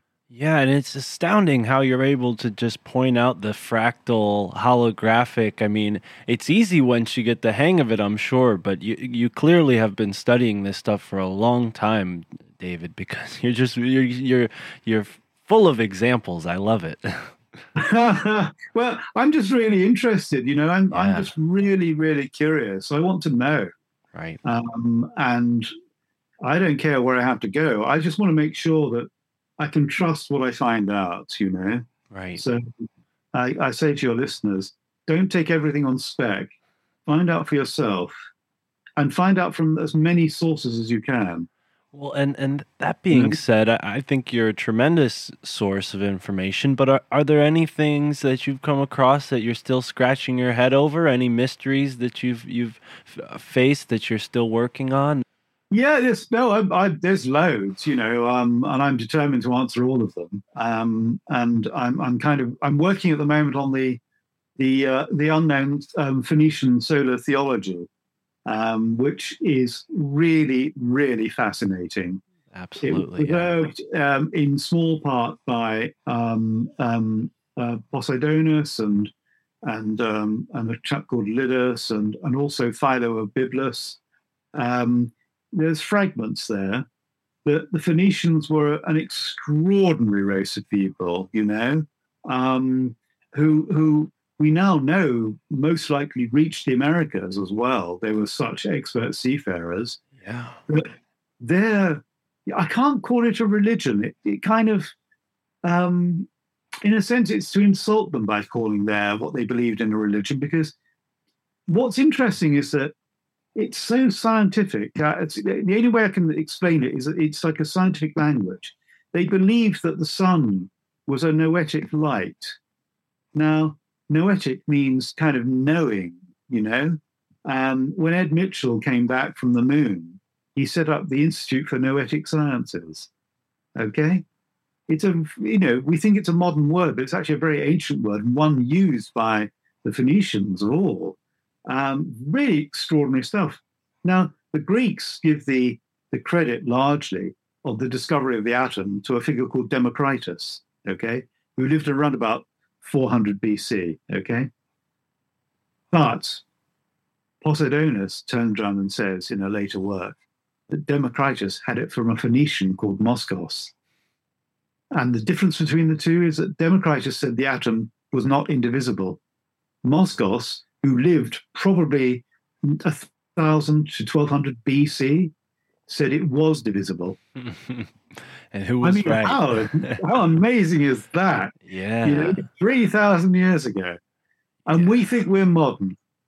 Right, right. And again, that holographic nature of the universe, you can split something in half and it, it contains a quarter size or a half size of, of the whole and keep splitting Yeah. it, keep splitting it, and it, it'll resemble the whole even still. But Well, uh, that's what I think. The you're going back to our ghostly lady, yeah, the recording that was held in the table, I think was holographic. right. So I have this idea that if we were to able to utilize that technology to put more things under pressure to elicit the memory, then you've got history in three dimensions and four dimensions even. It's like, yeah, it's like stepping into a, a time machine uh, of learning. Yeah. Yeah. Yeah, absolutely. You know, I mean, the possibilities are huge. You know. Yeah. Now, when it comes to certain hieroglyphics, we've seen people interpret them in a number of different ways. One that really stands out to me is they, they point at one that sort of looks like an electricity uh, line with like a bulb shape, and they say, Look, see, the Egyptians had electricity. Have you found any examples of hieroglyphs that point to, you know, corroborate your research showing that these buildings had an acoustic resonance that they were aware of? Uh, Sir William Siemens went to the top of the Great Pyramid in the uh, mid to late 1800s, and um, he noticed a certain property that uh, was present at the top of it. So he took a bottle with him, an empty bottle, and wrapped it with a, a piece of damp paper, okay, lifted it above his head, and it turned into a light bulb. Okay? Because the static electricity from the pyramid, re your, your last question, you know, the dowsing, is, is immense, you know? So electricity. Now it's interesting because the word El is the Phoenician word for God. So electric is a Phoenician word. Okay? The Greeks have a famous lady, everybody knows the name Electra. Okay? It's the same thing. Um, they would have sometimes pieces of amber they would collect, and they, they called it electrum because it held a static charge. You could rub two pieces of quartz together and light shines. So electricity is not a phenomenon that's modern. Our use of it in the way we use it is modern, definitely. But in terms of whether they used it in terms of you know, having power sockets and all of that, I doubt very much they used it in that sense. But however, you know, I might be proved wrong. I, I suspect they they knew how to bring about a small current charge, you know, because we know that uh, with the Baghdad battery, for instance, which dates back, I think, to about uh, 800 to 1000 BC, we know that they were using lemon juice, uh, which has a 10 volt charge, to actually um, um, um, gild certain artifacts with gold or silver. You see, my own family are silversmiths and goldsmiths over here in the UK. We've been we've been famous for that for for the past couple of hundred years or so. Elkington silver is uh, very famous worldwide, and um, the discovery of uh, of electroplating came via Sir Henry Austin Layard, who discovered the Baghdad battery with its 10 volt charge from citric acid. You see, Right. so again, you use the word electricity. The etymology is Phoenician. The word El, and of course, El is the oldest name for God in the Bible. Mm, right. Now, even the word phonetics, which is what we're talking about here, is that comes from Phoenician, right? I mean, Again, you, you've got the same. You've got a same. You've got a link there, definitely. Phone- phonetic, uh, phonetics coming from the, the the Greek phonos, meaning literally sound. Okay, wow. so so again, it's in words. Words Yeah. are our, our our archaeology. You know. Yeah. Yeah. And, and how much of this have you seen across cultures? Because obviously we know that ma and pa are universal sounds across many different languages. Infants just naturally make these noises in reference to their mother and father. But does it go further than that? Have you ex- have seen any examples of, like, let's say, for instance, the word sound being uh, replicated across different languages with a similar sound? We have we have definitely have words running throughout the, the whole of civilizations wherever they are. But the most profound example is in the legend of the hero okay? The hero basically has the same story born of a virgin and of a mysterious father god okay? Uh, performs miracles and wonders as a child and then you know goes on to become a healer and then is um, um, you know uh, subjected then to to to a trial and crucified and rises from death on the third day. Okay, most famous example of this, of course, is Jesus, who we call Jesus Christ. But we have um, names of of of the same variation throughout history, going right the way back. In uh, Japan, 1200 BC, we've got a, a hero god called Jizu, J I Z U. As I've said, in Celtic, we've got Esus, who goes back to pre Roman times. Um, you've got uh, various names of Jesus throughout the whole of Africa, going back thousands of years Isa, Esau, Isugite, etc. You know, Um, and of course, in, in Mexico, you've got Quetzalcoatl, you see, which is another form of, he was called Itza.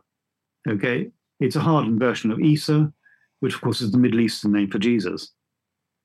So it's always the same variation on the same form, the same name. And of course, the, the mother goddess is always called Mary.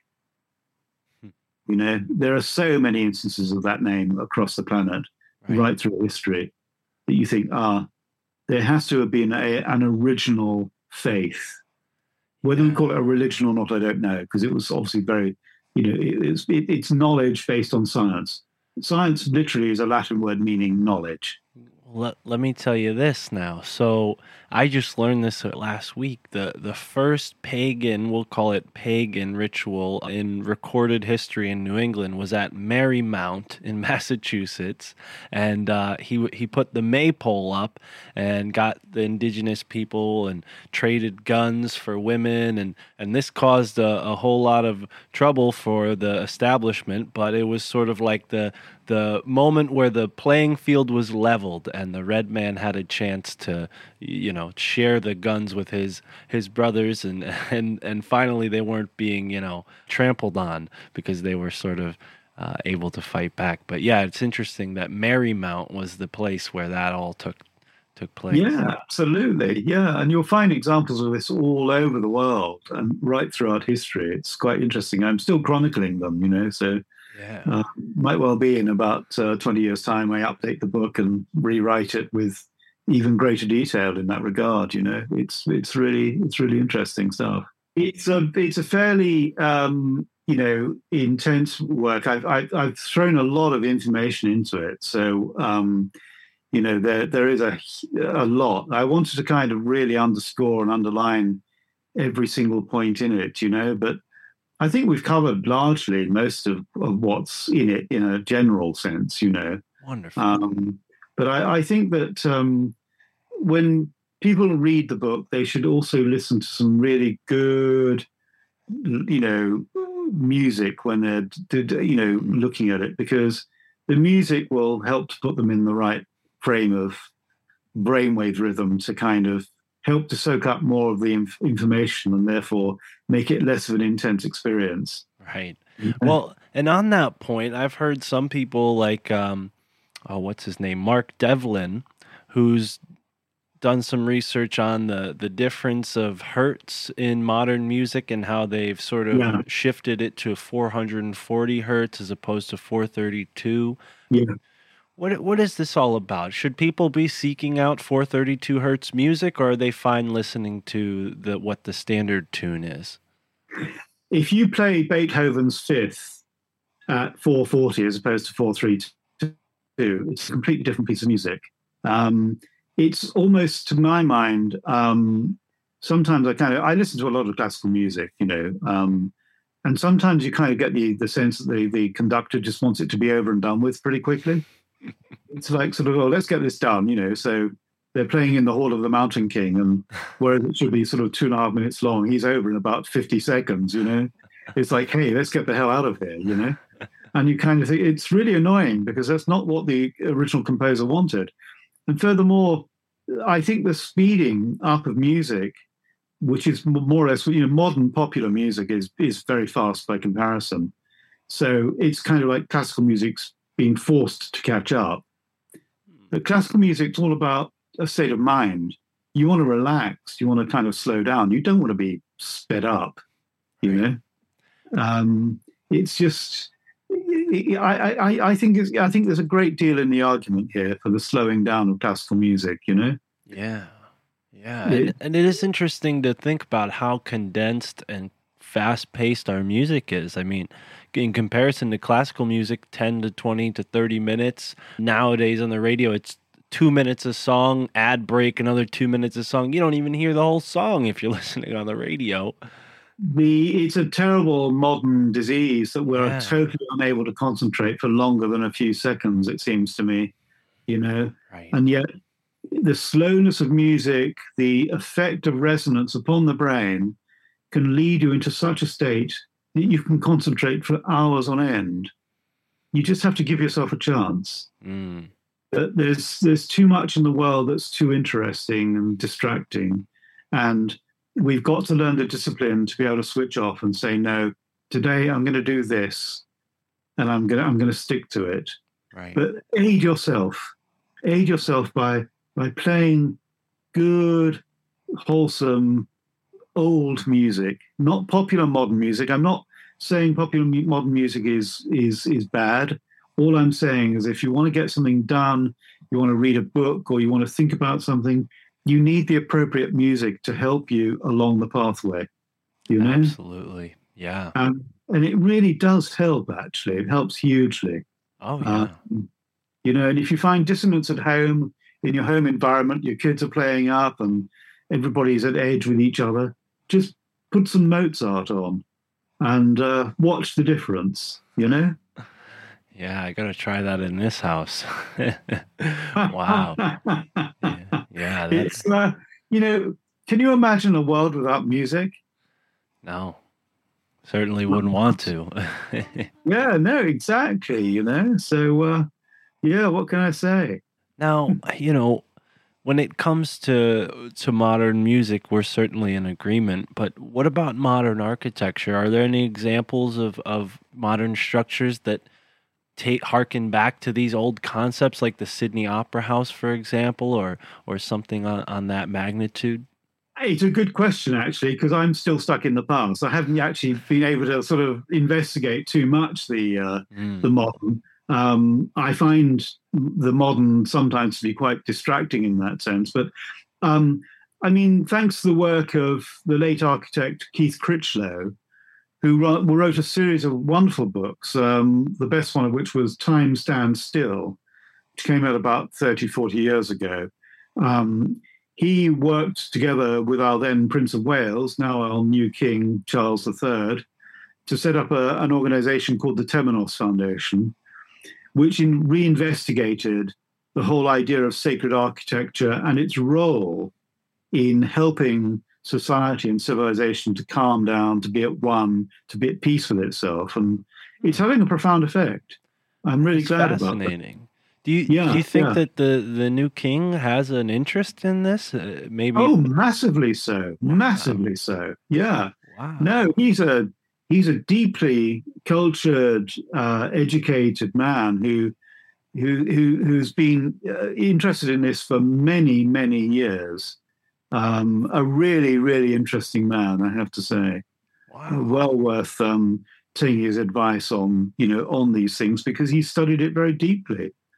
Um, and Keith Critchlow, who worked with with the king, um, you know, was an expert on Chartres Cathedral in France, and it's well worth going online to look at some of the the, the little YouTube clips that you've got of Keith, you know, talking about Chartres and its uh, properties. It's very very interesting stuff. Yeah. No. I, Uh, yeah. I have a few books on that specific cathedral, and it's it's fascinating. I want to Yeah. maybe do a whole episode on that eventually. But wow, Mr. Elkington, this has been really truly an honor speaking with you. You know, on the point of modern distractions, I'm usually fiddling with things over here to to keep focused, and this conversation just went by like a breeze. You you really know what you're talking about, and and I. I hope the audience goes out and picks up your book because I, I know they're sure to find so much more than what we've touched on here in this show. But any final thoughts for our, our modern audience? I mean, who knows how long this show will be around? It could be, you know, 200 years in the future that someone listens to this. But for us here in the year 2022, any words of advice for, for people listening, maybe people who are interested in, in connecting with their primitive roots?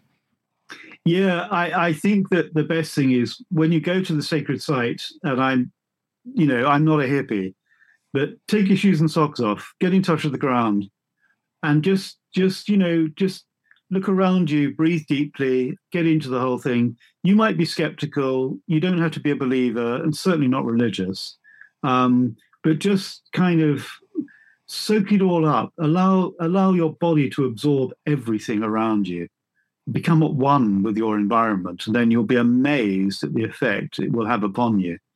And and furthermore, um, if you can't sing, you know, I've got a voice. It's so bad that birds would drop dead out of the sky if I began to sing.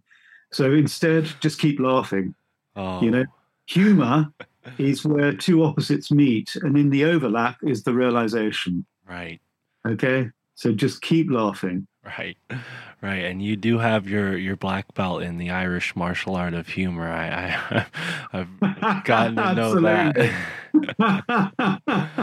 oh, thank you so much for for joining me here, and I do hope to have you back on. Uh, a little tease for the audience: Mr. Elkington is working on some really uh, smashing stuff over there, uh, and I don't know if we could take the lid off it just yet, but uh, maybe next year or, or the year after, we'll have him on to discuss it because it is going to be uh, smashing when the world finds out about uh, what we discussed before we started recording. Um, but wow, thank you so much for being here and for everyone tuning in. Immerse yourself in the moment wherever you are in the now.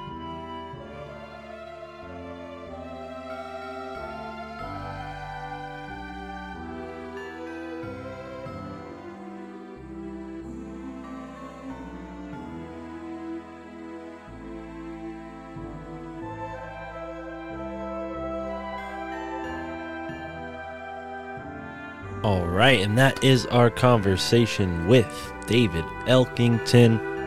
The book is The Ancient Language of Sacred Sound. And yeah, that was a really neat conversation. He's a really bright, fun guy to talk to, obviously, very intelligent. And uh, I got to give a shout out to my friend Roman. Uh, he inspired me to look into this topic and David Elkington was the first author I found on the topic. So maybe look forward to an episode of the Rising from the Ashes podcast with David Elkington. Who knows? Uh, shout out to them.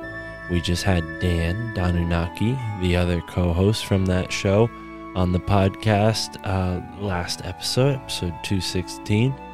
And yeah, hitting the September month strong. Here we are in October.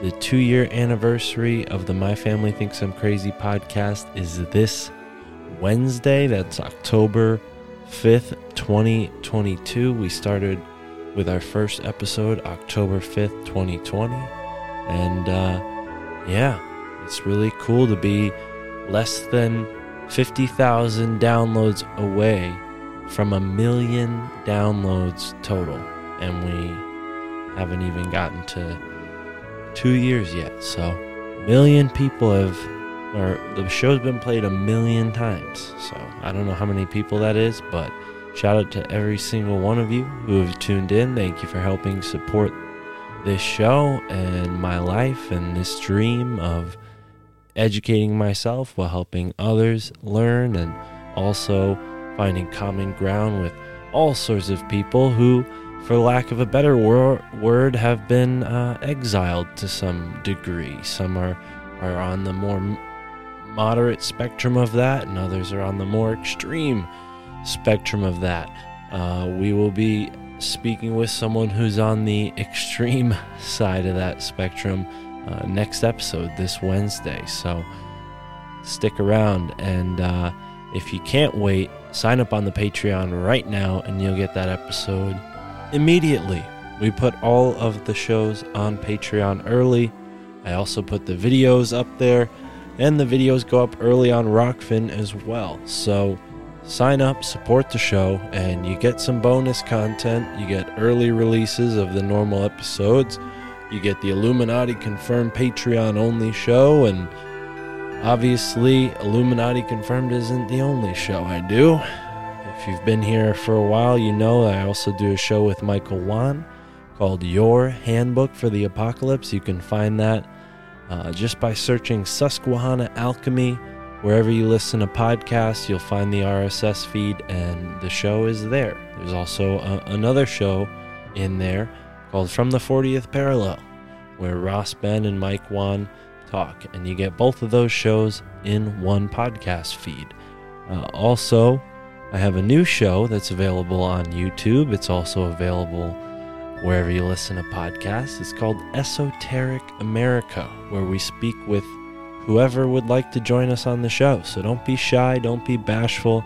Come on down and tell us what you found about your local area. Our goal is to learn, learn, learn as much as we can about as many places as we can. And we try to focus town by town, city by city. We've even done uh, larger regions like the Inland Empire. It's just kind of like a county or a region uh, out there in California. I don't know if that's a, a city. I, maybe I'm wrong. But either way, we. Uh, we're not too strict on that, so if you live somewhere cool, let us know, tell us what you found, and uh, join us on the show for a presentation about it. That is Esoteric America. Again, you can find that on YouTube and the early release. Monday nights, it comes out on Rokfin. You get it for free. Tuesday uh, night, it comes out. It premieres on my YouTube channel. My family thinks I'm crazy on YouTube. Search that, follow us, support us on YouTube. And uh, yeah, that's about it for today's episode. Thank you for everybody who's been helping out, signing up for the Synchro Wisdom Dialogue. Uh, I might have to put a limit on how many I do a month, but uh, sign up while you still can for a Synchro Wisdom Dialogue. You can talk to me about whatever you'd like. Maybe get advice about podcasting, tell me a strange story, and it all goes on the Patreon. You get a copy sent to you, uh, and if it's really incredible stuff, it'll be featured right here on the My Family Thinks I'm Crazy podcast feed, wherever you are, whether it's Apple, Spotify, Podcast Addict, Podverse, whatever. Make sure you are giving us a five star rating and a review, positive review, if you like the show, wherever you're listening. It really helps new people find the show, and uh, we really appreciate that. And David Elkington, of course, would appreciate if you pick up his book, The Ancient Language of Sacred Sound. Definitely a must have if you're interested in a lot of the topics we've covered and will continue to cover on this show. If you haven't noticed, this is uh, definitely an interest of mine ancient mysteries, earth energies, and so on and so forth. So, the My Family Thinks I'm Crazy podcast, episode 217, rocking it into the future. We've got episode 218 with a really awesome returning guest, super controversial.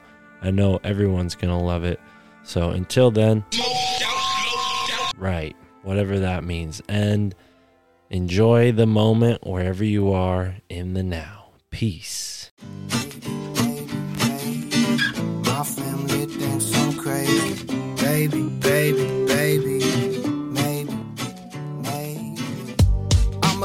A little extra terrestrial, trying to stay human in a cesspool of professionals. But I confess too much off of the tongue. All my aunties and my uncles shield the ears of the young. I be saying shit and they don't know where it's coming from. In like a hundred years, we went Tsar Bomba from guns. Check the facts, check the Fed, check the stars. Stanley Meyers was murked for a water fuel cell car. They each their own, you can stick with your old ways. But eat the rich and drink the motherfucking Kool-Aid. And I can see the red on your lip stain. White skin, blue collar, pure American made. Fuck it. Can keep your blood so heritage and run the soul off the moon landed narrative. Yeah, my girl thinks that I'm embarrassing. My folks think I'm nuts, but never question the parenting. Stuck in bed, so my boss thinks I'm lazy. Connecting dots, but it's all kinda hazy. I'm on the internet, feeling like I'm Dick Tracy. My pap thinks I'm un-American and shady. Yeah. I'm feeling unhinged lately. Encounters of the fifth kind on the daily. You could tell me that the president's an alien, it wouldn't phase me. My family thinks I'm crazy. My family thinks I'm crazy. Baby, baby, baby. You might think that I'm off in the. One too many Netflix docs on the weekends. But check the budget for a military defense. Tell me we ain't scared of something not within reason. Steel beams, another 1492. And 9-11 was the red, white, and blue. And you be lit off the fluoride and ain't got a clue. All your dreams just shit on a Rockefeller shoes. Don't believe a damn thing a politician ever said. Ain't one brick left to gold up in the Fed. They still got bricks of cocaine to make crack. Oxy's killing the working class, FDA's whack. Talking like this got Ken talking behind backs. Too much to unpack, so they talk smack. And I'm just trying to converse with my clan, but it ain't fam. So I'm here setting up camp. Stuck in bed, so my boss thinks I'm lazy. Connecting dots, but it's all kinda hazy. I'm on the internet feeling like I'm Dick Tracy. My pack thinks I'm un American and shady. Yeah, I'm feeling unhinged lately. Encounters of the fifth kind on the daily. You could tell me that the president's an alien, it wouldn't phase me. My family thinks I'm crazy. Baby, baby, baby. My family thinks I'm crazy. Maybe, maybe, maybe. Just maybe. Stuck in bed, so my boss thinks I'm lazy. It's all kinda hazy. I'm feeling like I'm Dick Tracy. My pap thinks I'm un-American and shady. I'm feeling unhinged lately. Encounters of the fifth kind on the daily. You could tell me that the president's an atheist, it wouldn't phase me. My family thinks I'm crazy. Yeah. I think one thing I've learned is you can't rule anything out. So, you know, maybe I am.